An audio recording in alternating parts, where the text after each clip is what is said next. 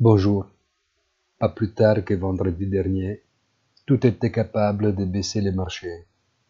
Depuis hier, tout le fait monter. Le mouvement est rapide et généralisé et a permis de récupérer près de la moitié des pertes d'une manière presque figurante, alimentant probablement des recouvertures hâtives qui accentuent la reprise des prix. Les taux d'échange rebalancés comme par magie avec le dollar nouvellement sur la parité avec l'euro, sans que rien n'ait réellement changé, et les rendements des obligations d'État en forte baisse normale. Presque un miracle. Bonne journée et rendez-vous sur notre site easytradingfinance.it.